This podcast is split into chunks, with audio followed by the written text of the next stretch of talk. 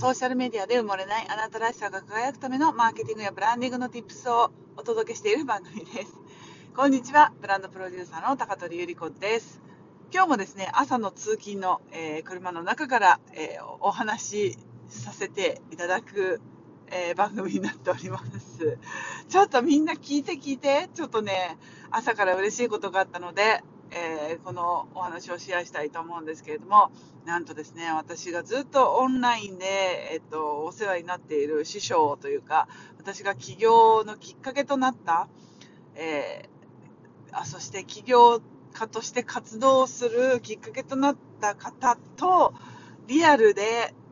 会えることが決まりました。パチパチパチパチパチっていうかね、まだ、あの、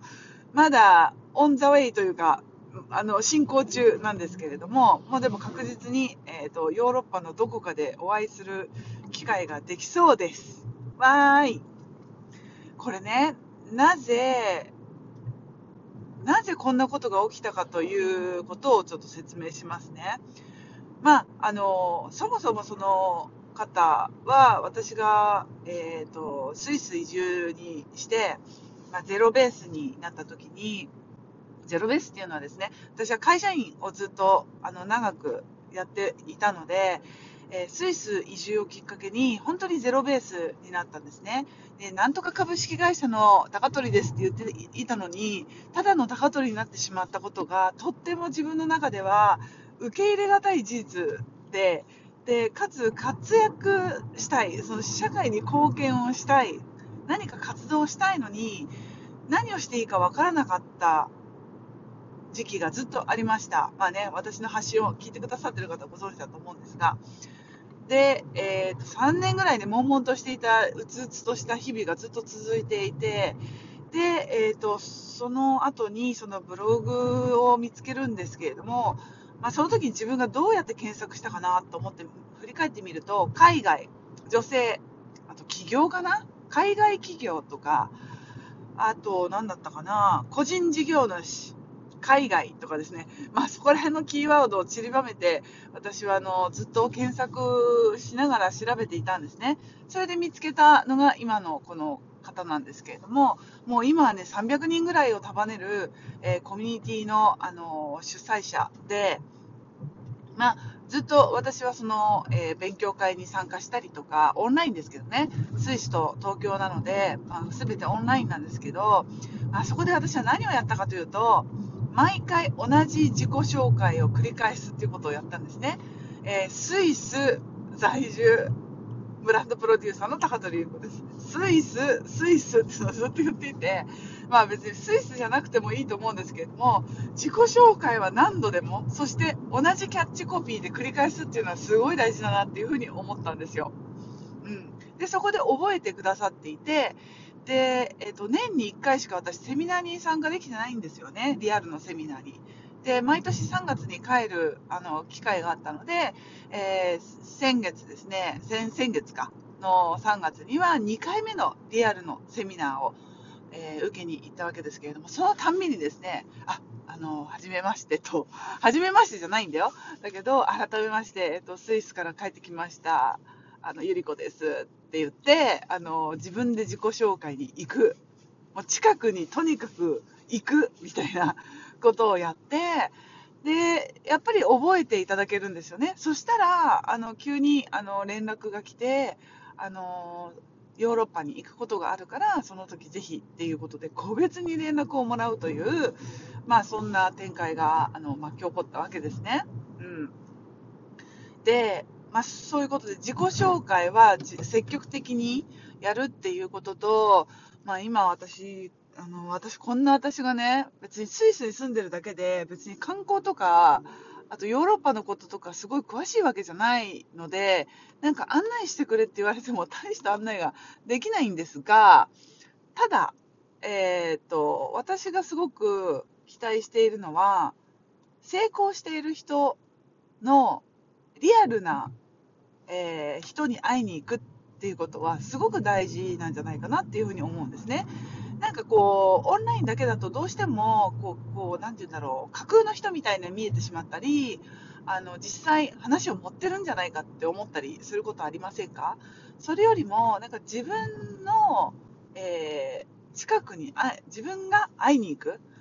リアルに人に会いに行くことでやっぱりオンラインじゃないところでのポロッとしたこうこぼれ話とかにものすごいヒントがあったりあとはね本当に一番うん大事だと思うのはやっぱりリアリティを自分で実感できる。そうするとやっぱり自分もやろうって思えるしうん自分がよしまた頑張ろうっていうふうに思える。なんか自分でやってみたらできるかもしれないってリアルに感じることってすごく大事なんじゃないかなと思うんですよね。オンラインでやっぱりこうしたら成功するよっていう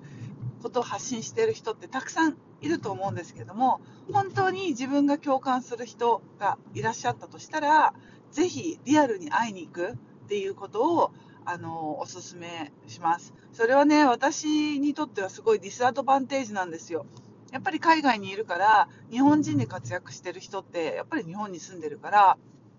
まあ年にね数回しか帰れない私があのリアルに会いに行くっていう機会がねどうしても限られてしまうんですがもしこれを聞いてくださっている方々で日本にいる方はぜひね東京大阪とかほんと近いから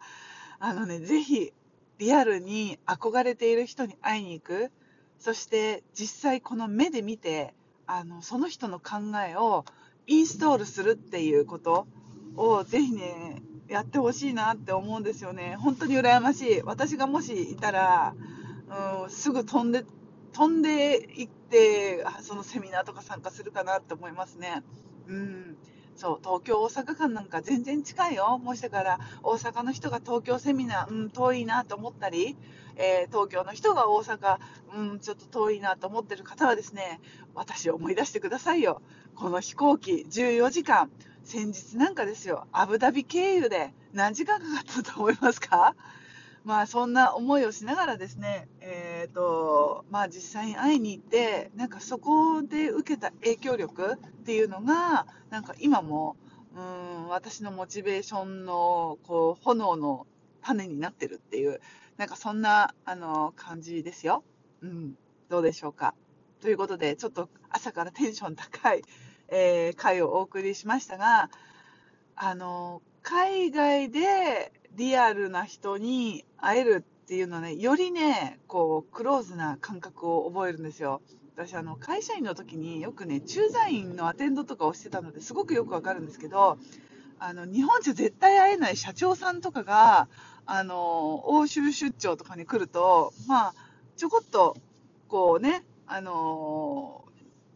なんだろう、すごく遠い社長さんという存在の人が近く感じて、で向こうも近いと感じてくださるんですよね。そして、えっと、何年経っても海外でアテンドした経験とか思い出っていうのは相手はねいつまでも覚えてるんですよ。であの何度何年経ってもね、えー、帰ってあのどうもあのこんにちはって言って挨拶に社長に行ったりするともう3年前とか5年前のこととかもう昨日のことのように語ってあの時は一緒に食べたあれはうまかったなみたいなもう夢のことのようだよとか言いながらですねそのなん遠かった社長さんという存在が近くなったりするわけですけれども、まあ、それでね海外で海外ってやっぱなんだろう異空間なんでしょうね。あの非日常なんで非日常の時にえーと、一緒に過ごした時間っていうのはすごくお互いにとって特別なものになるのでなんかねそういう時だからこそ頑張ってアテンドするとそれでアテンド出世って言ってさ あのアテンドが上手な人だけがあの出世したりするんですよね会社ってね。まあそんなこともありました。はいということで、えーと、とぜひリアルに会いに行く自分の考えにあの憧れの人の考えをインストールするっていうこともぜひあの機会があったらやってみてね。ゴールデンウィーク引き続き楽しんでいきましょう。またね。チュース。